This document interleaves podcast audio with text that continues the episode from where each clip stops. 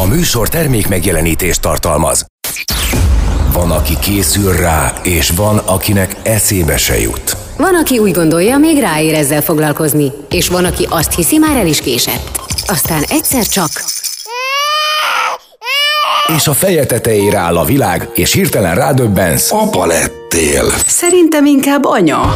Apád anyád, az Érdefem 1013 papás-mamás gyerekekkel foglalkozó műsor a nagyszülőknek is. Ölvedi Rékával és Zsuffa Péterrel. Itt van Réka, És itt van Peti. Ákos is. Miért pont Ákos? Jó, Na jó, és üdvözöljük a hallgatókat kedden, csütörtökön, szombaton és vasárnap. és nem vagyunk egyedül, sőt egy nemzetközi hívást eszközöltünk, és ott egy órával még arrébb is van, ráadásul, és e- Erdélyben, Erdélyben? Nem egészen Erdélyben, de ezt, ezt tisztázni fogom.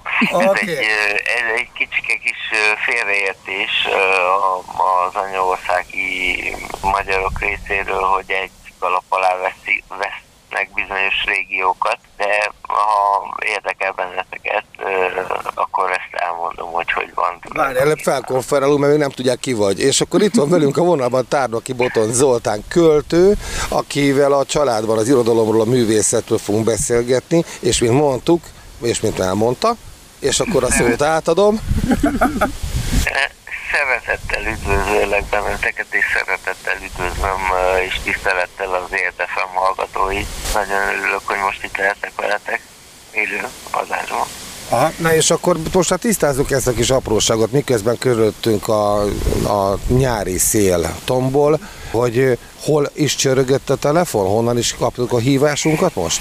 A hívásotokat a Pácium régióval kaptátok, ugyanis általában gyakorlatilag a keleti megyék, a Magyarországi keleti megyék, azok a Pácium régióval határosak, illetve a a határmenti megyék, mint Bihar megye, Szakmár, Harad, Temesvár.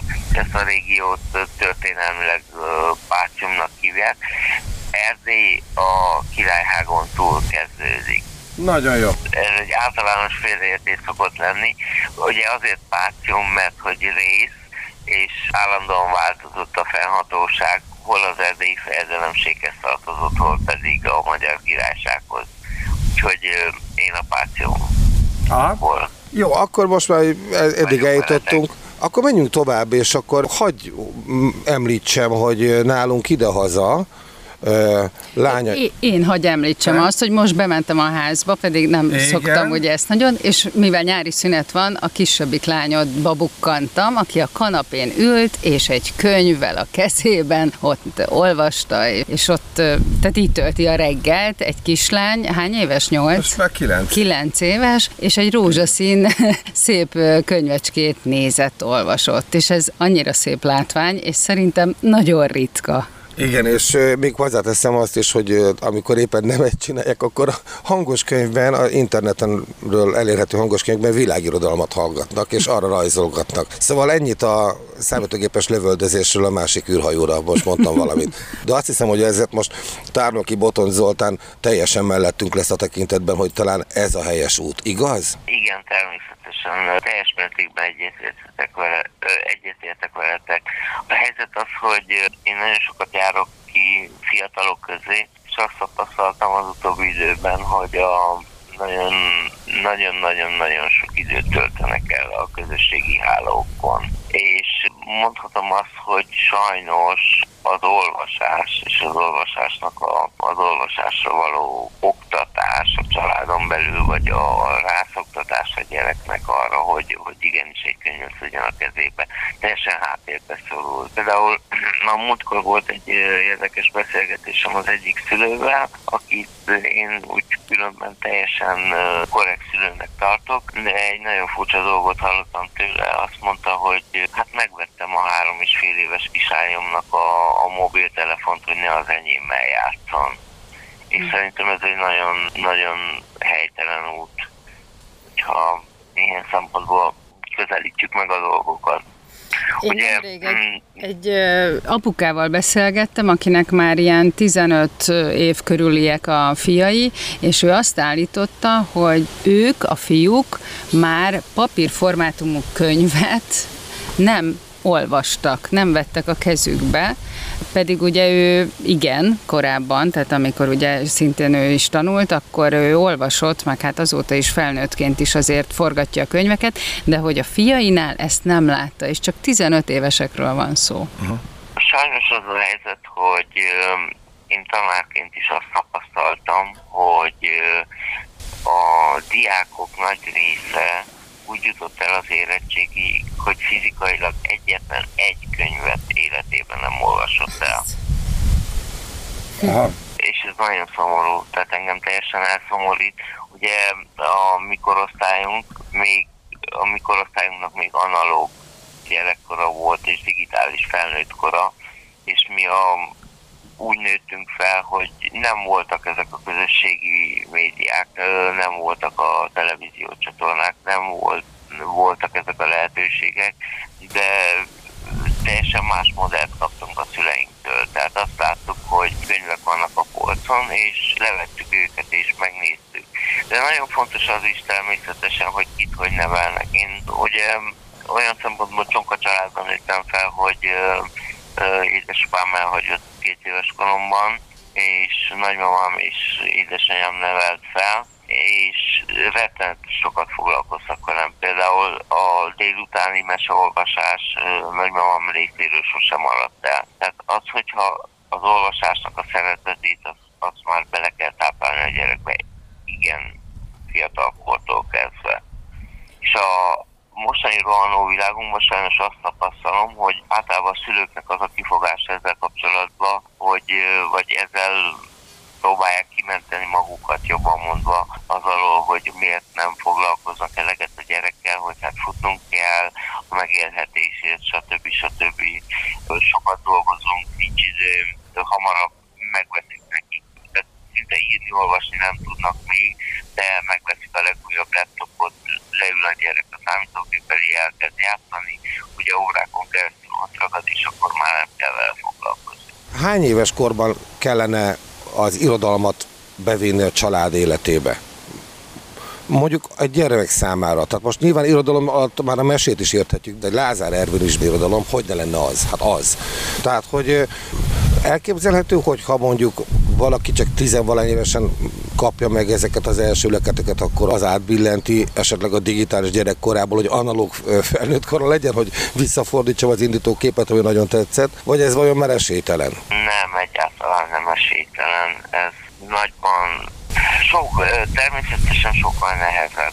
Tehát, hogyha én azt szoktam mondani, volt tanárként, hogy az a 7 év otthonról nem helyettesíthető semmivel, és a 7 év alatt nem csak azt értem, hogy megtanítjuk a, a gyereknek azt, hogy, hogy, hogy akkor az utcán Marika nének szépen köszönni, hogy kell viselkedni, stb. stb., hanem az oktatás igen gyerekkorba kezdődik el, és az első években a szülőknek a felelőssége az. Utána természetesen az iskoláé, tehát az óvodáé, utána és így tovább egy-négy osztály, gimnázium, liceum, stb. Tehát itt, itt mindenkinek megvan a szerepe. Ugye, hogyha a tanügyi rendszerről beszélünk, akkor általában most az a tendencia, hogyha ha a gyerek sikertelen tanulmányi eredményekkel zár, akkor valakit hibázhatunk. A szülők hibáztatják a tanárokat, a tanárok a szülőket, a tanárok a rendszert, a szülők a rendszert, és így tovább. De azt hiszem, hogy ez egy kollektív felelősség. Na hát ez egy végszó volt, a zene meg most jön. Ölvedi Réka nő. Ennek azért lehetnek hátrányai. Zsuffa Péter férfi. Ez sem mindig előny. De az igazi kárvallottak azok a hallgatók lesznek, akik nem értik a humorukat. Apád anyád az Érdefem 1013-on minden kedden este 8-tól. Ismétlés szombaton és vasárnap 16 órától. Itt van Réka. És itt van Peti és vendégünk Tárnoki Boton Zoltán költő, aki Romániában vette fel a telefont, Réka eszközölte a hívást, izgulunk a számlája miatt. De spondja, reál, az a kérdésem, hogy én őszinte leszek most. Az van, hogy 14 és 18 éves korom között, de talán ez kihúzódott akár 20-22-ig is, költő voltam. A, a saját magam definíciója szerint természetesen nem publikált verseim nagy része a fejemben van a mai napig, lidérces, mikor visszaköszön valamelyik, olyan rossz, hogy borzalom, és nem tudom elfelejteni. Tehát sajnos, amikor kertet locsolok, vagy bármi ilyesmi, vagy mechanikus munkát végzek, akkor az egy agyam elkalandozik, és gyermekkori, ifjúkori verseim egyik-másik rímképe visszajön, visszajön, végtelenítve ezt a pillanatot, amit bánok, mert nagyon rossz. Na most, hagyd kérdezem meg, tanár mi volt ottban? Te kezdődtünk mi? Igen. Igen. Tanár mi volt ottban? Érzékeled-e még ezt a költőségi állapotot a tinédzsereknél, a fiataloknál? Vagy érezted-e, mikor aktívan tanítottál? Um, sajnos nem. Illetve igenis, meg nem is. Elmesélnék egy személyes történetet arról, hogy nekem hogyan indult ez a úgymond költői karrierem. Ugye említettem, hogy bizonyos szempontból csonka családban nőttem fel. Édesapám festőművész volt, közben verseket is írt, és amikor így kezdtem tudatomra ébredni, ilyen 11 éves koromban, hogy, hogy, hogy nem tudom, miért jött az a készítés bennem, hogy addigra is nagyon sokat olvastam, hogy, hogy írjak, illetve festeni szerettem volna, mert ugye édesapámnak itt a környéken mindenkinek volt egy festmény a házba, és, és nagyon-nagyon-nagyon szerettem volna valaki lenni. Tehát nagyon szerettem volna művész lenni, meg jobb ember lenni. Most nem tudom, hogy ez sikerült, de szerintem nem.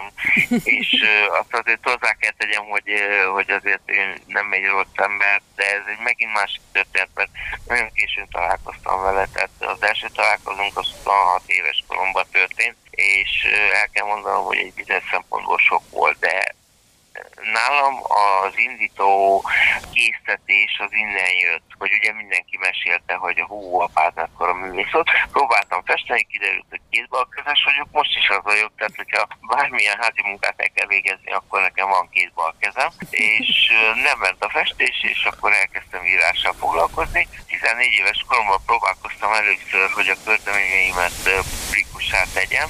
Ugye akkor még nem úgy volt, hogy a, és erre majd talán egy külön vissza lehetne térni, nem úgy volt, hogy volt a közösségi háló, és ahol mindenki és bárki indíthat egy szerzői oldalt, ami ugye azt eredményezte az utóbbi periódusban, hogy teljesen felhígult a szakma, tehát már nem tud eldönteni, hogy akkor most mi a költészet, mi a valós jó minőségű irodalom, költészet, festészet, művészet, stb.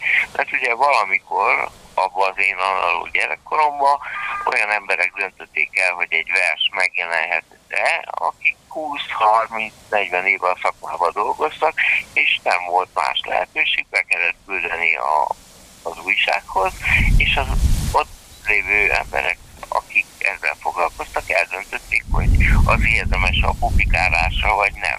És ez a szűrő megszűnt létezni, ami mhm. óriási nagy probléma. Viszont rettenet fontosnak tartom azt, hogy ugye mindenki valamilyen adottságokkal születik, és az, hogy érdemes-e alkotni, vagy nem érdemes, azt mindenki maga kell eldöntse, de a legfontosabb dolog talán az, hogy érdemes.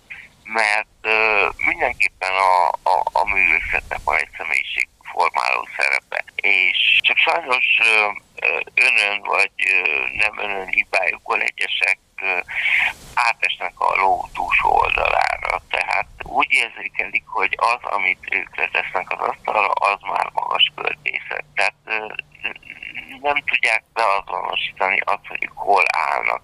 Hú, ezt most túl bonyolítottam.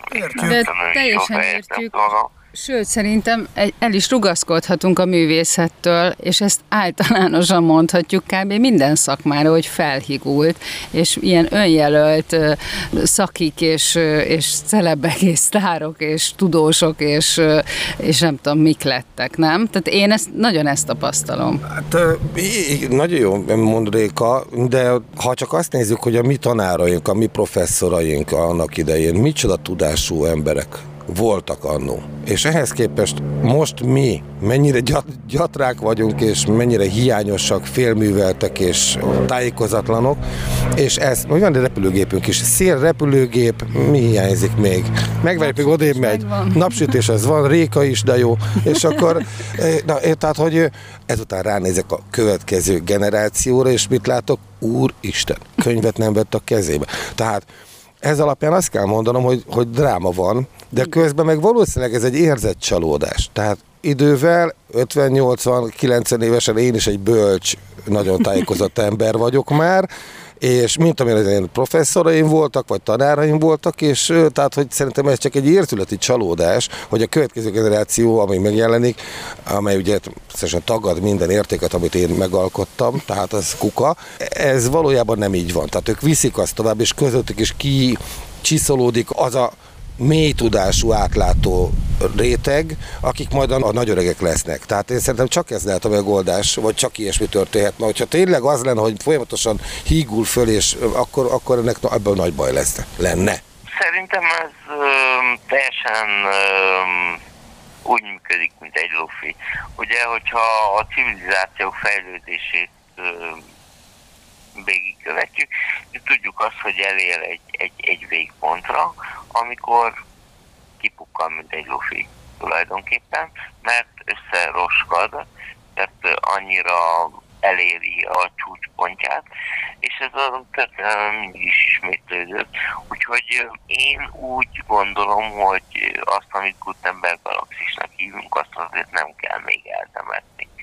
Visszatérve kicsit tanárokra is arra, hogy ki mennyire képzett vagy sem. Én a magam szakmámon belül két nagyon fontos tényezővel találkoztam. Az egyik az, hogy a tanügy egyrészt alul finanszírozott, például olyan problémával szembesültem, hogy történelmi órára be kellett volna az ügyek egy térképet, és egyszerűen nem állt rendelkezésemre egy sima, egyszerű térkép, amin a diákoknak megmutathattam volna azokat a dolgokat, amiket ugye meg kellett volna mutatni, és a másik dolog ezzel kapcsolatban pedig az, hogy maga az a tény, hogy annyi információ áll a rendelkezésünkre, hogy gyakorlatilag vannak normális csatornák, amiken keresztül magunkat fejleszthetjük, azt tapasztaltam, hogy bizonyos kollégák megelégedtek azzal, amennyit a iskolában tanultak, és nem tartottak lépést a legújabb kutatási eredményekkel. Mondok egy egyszerű példát, 5-es, 6-os történelmkönyvben ugye az jelenik meg, hogy a piramisokat rabszolgák építették, vagy jobbágyok építették a várakat. Na most a legújabb történelmi kutatások és a legújabb felfedezések ugye ezeket megtáfolták, és akkor arra lenne szükség, hogy új tankönyveket a piacra dobni, amik egyrészt tartalmazzák ezeket az új uh, információkat, másrészt a tanárnak az a felelőssége, hogy ő is folyamatosan uh, frissítse a, a tudástárát. Uh-huh. És uh, sajnos ez sincs meg. Hát pedig, pedig a lehetőség nagyon adott rá, mert az interneten ott van a tudás. Jön a zene. Azt tolja a babakocsit, aki tovább húzza. Páros napokon pedig apa pelenkáz. Amennyiben idehaza van. Majd félreteszem őket, hogy kidobhassa. Apád anyád az Érdefem 1013-on minden kedden este 8-tól. Szinte konfliktusmentesen. Ismét, ismétlés szombaton és vasárnap 16 órától. Itt van Réka. És itt van Peti. Velünk van a célroham, és itt van Tárnoki Boton Zoltán költő, aki pedagógus, hát mondjuk úgy, hogy múltját is hánytorgatja. Ebben egyébként mi társak vagyunk, mert nekem is van pedagógus múltam, és azért hagyd mondjam el, hogy kapásból, hogy az, hogy az ember képzi magát, és próbálja magát toppon tartani. Hát most toppon, hát a saját színvonalához képest legyen valamiféle ismeretanyaga és tudása, átlátása. Ez rengeteget lazult és könnyűvé vált azáltal, hogy megjelent az internet. Hát, hogyha, mivel ott van a teljes tudás, a világegyetem teljes tudása fönt van az interneten, tehát nincs olyan szektor, amit nem tettek föl, mert annyira titkos, minden fönt van, de szó róla a Piedone is fönt van. Ennek ellenére mégis valaki a Piedónét nézi, most már 17 egyszer a, tudom én, a pofoszkodást, mert annyira szórakoztató, hogy százszor is megnézi, miközben ez alatt az idő alatt beüthetni a, a kereső szavakként, mondjuk például azt, hogy mi az a sötét anyag, vagy sötét energia, hogy esetleg képbe kerüljön, hogy mit fedeztek fel a 90-es években, ami miatt egészen más a világ szerkezete, mint az addig valaha is gondoltuk. Tehát most egy példát mondtam arra, hogy ezek a dolgok ott vannak, tehát az, hogy én valamiről tájékozódom, ez az én személyi felelősségem, és hogyha kialakul erre az igényem, az én saját privát igényem, hogy ezt megtegyem, akkor nem kell noszogatni, hanem ez egyszerűen van 6 percem, nézzük meg mi a legfrissebb tudományos hír, és akkor rácuparok és falom. Na Szerintem de honnan ez... alakul ez ki? Szerintem onnan, hogy mit lát otthon a gyerek, nem? Hát, Egészen fiatal korban. Valószínűleg a családi, illetve a másik dolog szerintem, amiben piszkosul hajtó erő tud lenni adott esetben, hogyha azt veszem észre, hogy mennyire menő dolog, ha az ember tájékozott. Uh-huh. Tehát ezt csak azért hát mondom. A menő fogalmáról azért most beszélhetnénk a mostani generációval, tehát a fiatalok, hogy szerintük mi a menő, mert szerintem az, ami szerinted menő, meg szerintük menő, az kb. mint ég és föld. Zongorázol? Halló?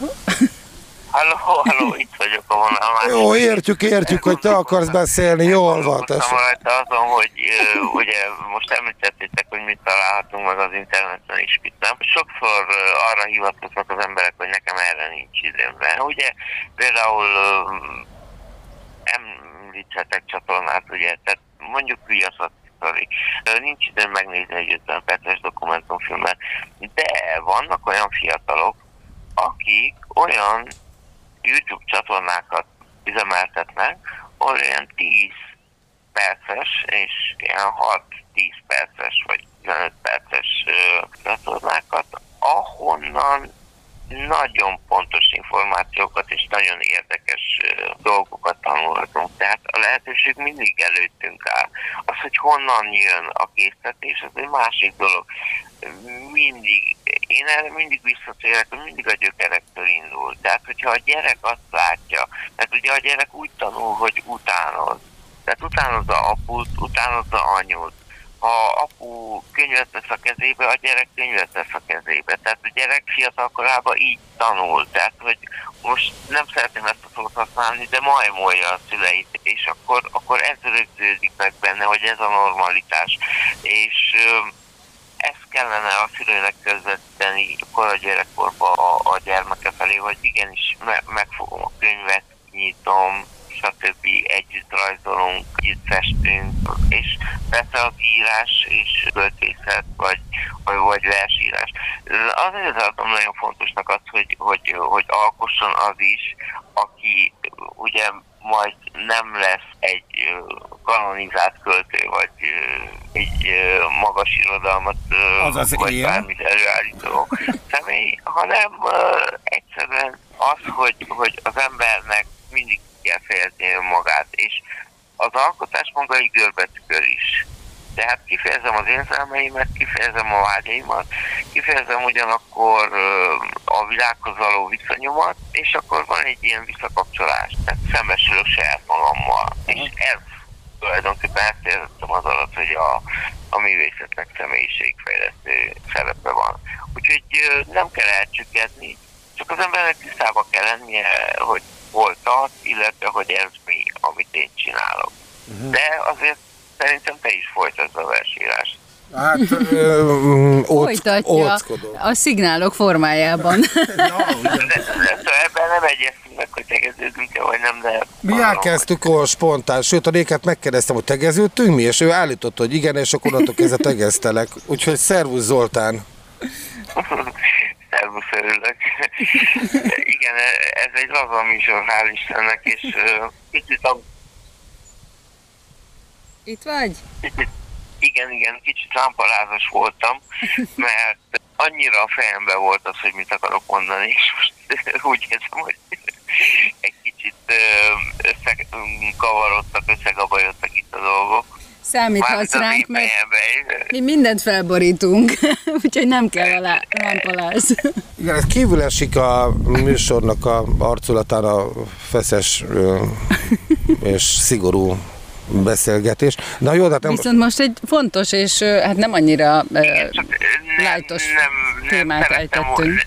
Igen, ez azért egy elég komoly téma. Persze nem akadémiai székfoglaló beszélgetre akartam fókuszálni, de azért ö, ennél összeszedettet szoktam lenni, bocsánat. Nincs semmi gond. Hát a hallgatónk se jegyzetel.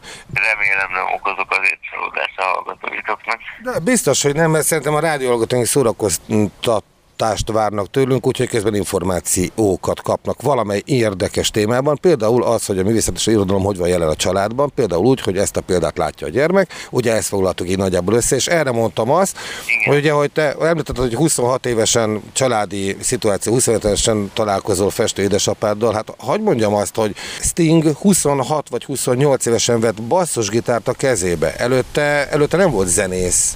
Hmm. 26 évesen. Mások ilyenkor hagyják abba a szakmát, vagy már abba hagyták. És a világ egyik legjobb produkcióit hoz, hát most, most miket beszélek, nyilván ez ilyen nincsen kategóriák, de szó se róla, hogy ugye nevét mindenkor ismerik, és és működik a dolog, ráadásul mondom úgy, hogy hogy 20 éves koráig nem foglalkozott művészetet. Tehát nem hiszem, hogy... hogy a tehetség az ott á, van, az, csak hogy, elő hogy, kell valahogy van-e, van-e hozzá, igen, és a irodalmi tehetség vonatkozásában pedig szerintem a legnagyobb kérdés, igen? Nagyon fontos itt megjegyezni azt, hogy, hogy alapjában véve adottságokkal születünk, készségekkel, és ezeket fejleszteni kell. És igenis az a szerepe a körülöttünk ebben embereknek, a családunknak, közvetlen környezetünknek, majd a, a tanári közösségnek, és így tovább, hogy ezeket a készségeket bennünk felé készségek iránt való érdeklődést, az adottságaink iránt való érdeklődést felkeltsék. Tehát az iskola nem arról kell szóljon, hogy egy lexikális tudást adunk a gyereknek, csak egy lexikális tudást.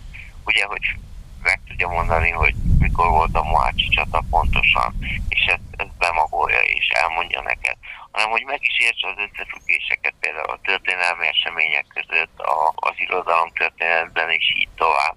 Tehát gondolkodó embereket kell nevelnünk, kritikus jellemeket kell nevelnünk. De nem arról szól a történet, tehát rosszul értelmezik, az, szerintem a legnagyobb probléma az, hogy rosszul értelmezik azt, hogy az iskola. Az iskolára úgy tekintenek, kötelező rosszra, amit, amin végig kell menni de igazából, hogyha az embernek jó tanár vannak, és szerencsére nekem ebből a szempontból mondhatom, hogy ebből a szempontból én nagyon szerencsés voltam. Volt egy irodalmi kör, és ta, tulajdonképpen engem ott szereztek fel, és nem a saját magyar tanárom tartotta, hanem valaki más. És visszatérek erre, hogy ezek az extrakurikuláris iskolai foglalkozásoknak nagyon-nagyon-nagyon fontos szerepe van abban, hogy amiről beszéltünk. Aha. Na, a zenét kapcsoltatunk a technikával, és jövünk fel az utolsó blokkra.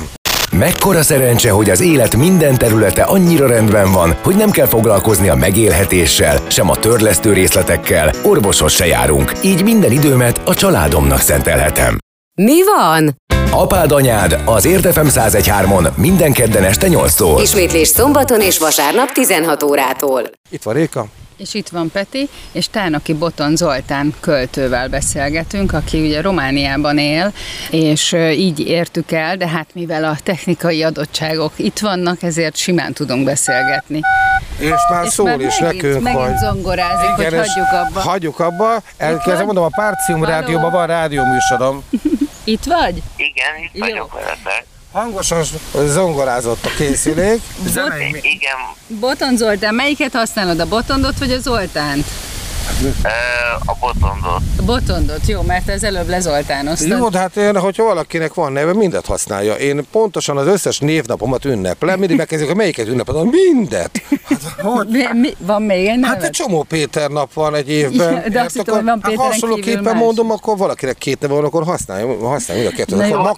véletlenül lettem. Ki kell maxolni ezt a magat. Na Botond, ugye említetted azt, hogy Csonka családban nőttél föl, mert hogy édesapád nélkül kellett, hogy felnőjél. Erről egy picit beszélhetünk? Nyílt vagy erre a témára, hogy, hogy mit jelent az, hogy apa nélkül felnőni? Igen, igen, természetesen beszélhetünk róla. Nekem nincsenek titkaim, természetesen én nem, nem szeretnék itt senkit vádolni semmivel, de nekem problémáim voltak emiatt, komoly egészségügyi problémáim. Uh-huh. Ha rákérdezhetsz nyugodtan. Igen, akkor meg is ragadnám az alkalmat közi. Hogy ugye említetted, hogy egy ismert művész, elismert művész az édesapát, festőművész, akit ugye így a környéken mindenki ismert, és mondhatni istenített, vagy hát tényleg igen, elismerték igen, őt. Ezt, tehát, hogy ezt en...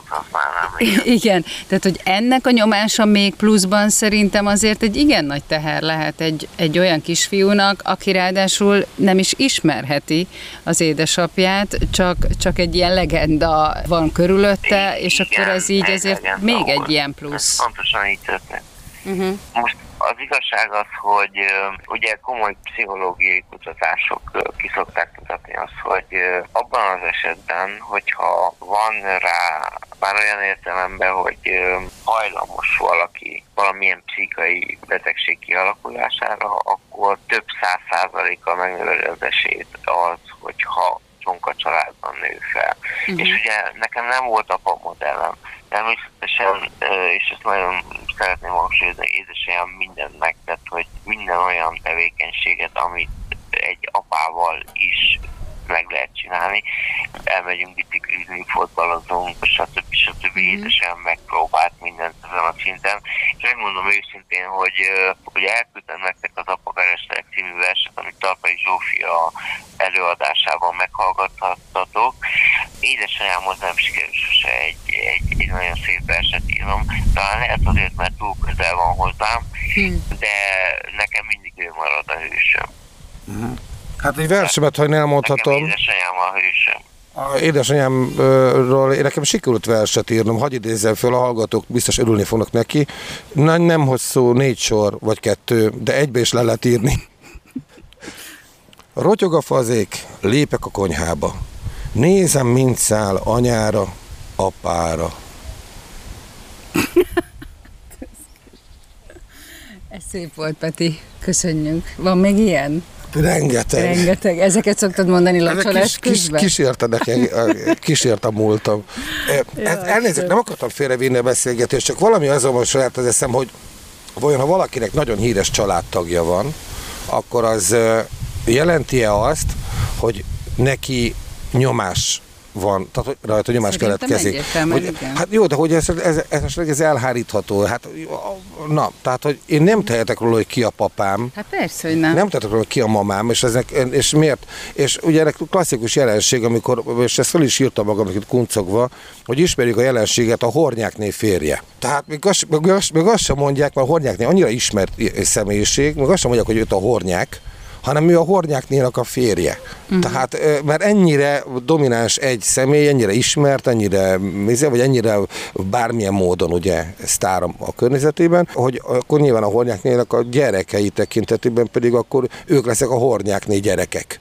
Uh-huh. Tehát, és akkor minden az szerint van, de már mindenki találkozott már azzal, amikor nem tudjuk a lánynak a nevét, de ő a barátnője valakinek, és akkor a Feri barátnője. Hogy éppen milyen neve, ezt nem tudjuk. Igen, Tehát, hogy most ezek a dominanciák akkor megjelenhetnek, és ezekből vajon ki van-e kilépés, vagy van esetleg arra lehetőség, hogy valaki fennhangon hirdesse, hogy igen, nem vagyok híres, és nem vagyok költő, nem vagyok festő, bár apu és anyu azok voltak, de én nem. Én kalapos vagyok, vagy mit tudom én, mobil klímákat szerelek. De nagyon jól.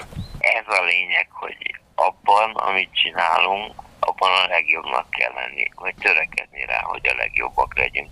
Mert nem szabad ráerőltetni szülőként egy gyerekre például azt, hogy most fiam, te ügyvéd leszel, te orvos leszel, mikor ő autószerelő szeretne lenni. Tehát nem szabad belekényszeríteni egy olyan helyzetbe, hogy egész életében egy olyan munkát olyan, amit nem is szeret, és amit nem is csinál jól. És akkor te most így ki tudtál kerülni már így felnőtt feljele ez alól a nyomás alól? Megmondom őszintén, hogy bizonyos szempontból igen, bizonyos szempontból nem. Most azért hozzátenném azt, hogy ugye találkoztam édesapámmal, és kapcsolatban vagyunk egymással. Ez segített neked? Jó, jó kapcsolatban vagyunk egymással. Az elején teher volt sokként, teher uh-huh. volt, de utána nem. Az az igazság, hogy elismerjük egymásnak a tevékenységét, és ez így, ez így jó. Én úgy gondolom, hogy, hogy az életben kell legyen legalábbis, hogyha az ember a keresztény értéken szerint próbálja élni az életét, vagy legalábbis igyekszik, akkor kell legyen helye a megbocsátásnak és a nyitásnak.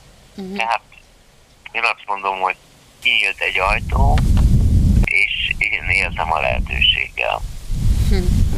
Hát köszönjük szépen Tánoki Botond Zoltán költő, hogy rendelkezésünkre álltál. Érdekes aspektusokat nézegettünk így az életből, a család területéről, úgyhogy ugye a kultúra, az irodalom, a művészet és az apa nélküliség, tehát ez egy ilyen különleges egyveleg, ugye Peti? Hát mindenképpen. Annak azért külön örülök, hogy a versemet elmondhattam, és hogy bár néma csönd fogadta, de ezt is sikerként könyvelhetem el. Ne hagyd abba, ne hagyd abba. Köszönjük szépen. Tárnoki Boton Zoltán, lesz alkalom, fogunk még hívni. Köszönjük, szia! Köszönöm szépen. Szia! Sziasztok, sziasztok. Letettem. Letett, és majd meg kíváncsi leszek a számládra, majd oszd meg velünk, jó? Majd tedd ki a Facebookra. Benyújtom neked. Osztozunk, Peti. Na hát akkor most szólok a főszerkesztőnek, hogy készüljön, mert Réka visz egy számlát a Petivel. A tekintetben pedig most köszönjük a hallgatók figyelmét, hogy tudtak velünk lenni. A vonal minőségért elnézést kérünk, semmi ráhatásunk nincsen, így szólt a telefon, ezt tudtuk összehozni belőle, úgyhogy most elbúcsúzik Réka. És Peti. És találkozunk a jövő héten. Viszont hallásra! Sziasztok! Itt az Érdefem 1013 papás-mamás műsora, az apád anyád. Ölvedi Rékával és Zsuffa Péterrel. Az Érdefem 1013 a világ első környezetbarát rádiója. Szerkesztőségünk immár forradalmian új gyártási technológiával készíti műsorait. Ennek során a riportok, beszélgetések, illetve a műsorvezetések során keletkezett és kivágott őzéseket, szóismétléseket, besüléseket gondosan összegyűjtjük, majd azokat időről időre halmazatilag közzétesszük. Az Érdefem 1013 ezzel az eddig példátlan döntéssel hatalmas lépést tett a hulladékmentes rádiózás úttörőjeként. Várja, mert itt most még a technikát is próbáljuk Meg összerakni. a helyek ezzel üzemképes, csak Jó. majd itt centizni kell. Most a kávémat gyorsan belőttyüntem. Te hallasz minket rendesen? Hallasz minket rendesen? Nem egészen. Nem egészen. Egy-kettő, most, most így a mikrofon fele vagyunk mind a ketten. Hallhatóak vagyunk? Mi szépen hallunk téged, mikor beszélsz. Ö, Most, most igen. Akkor elindulunk, jó? De várj, tisztázzuk, hogy Uh, mi legyen a, mi legyen a, a titulus? Tárnoki Botont Zoltán. Alapjában véve költő vagyok, vagy, vagy az voltam. Volt talán, ahogy szeretnétek. De inkább vagyok költő, talán már nem. Jó, Voltam. költő. Elég volt. Igen. Okés. Szakad egy picit, Igen. de Már remélem érthető lesz. Elindulunk, és reméljük, hogy érthető lesz. Ha nem, akkor, akkor nem tudom, mit csinálunk, akkor ismételjük a hívást. Elő szokott fordulni ilyen probléma. Jó, jövünk föl. Ö, Akkor ö, a, a határ, ö, ez egy át, ö, És, ö, na, de azt hiszem, hogy van itt velünk ugye hogy, és ez nagyon, de nagyon Hát ö, igen, ö, én egyébként most talán onnan folytatnám, hogy ö, meg, hát rosszul sikerült költő. hogy, hogy, hogy, hogy Ö, és hogy ezután elnézek a kö, kö, ö, azt tapasztalom, hogy Megvágom, oké. Okay. Oké. Okay. Folytassuk itt ezzel a képzés, önképzés, akik a igénye. Jó, jövünk. e, e, távol, tá, ö, ö, egy, egy, e, még, még, még, még, még másfél, kettő. ö, ö, hogy ebből a ö, nyomás alól? Kell Ez volt az Apád Anyád. Ölvedi Rékával, Zsuffa Péterrel, gyerekekről, családról és a két örök kibékíthetetlen dologról Férfiról és nőről. a műsor termék megjelenítést tartalmazott.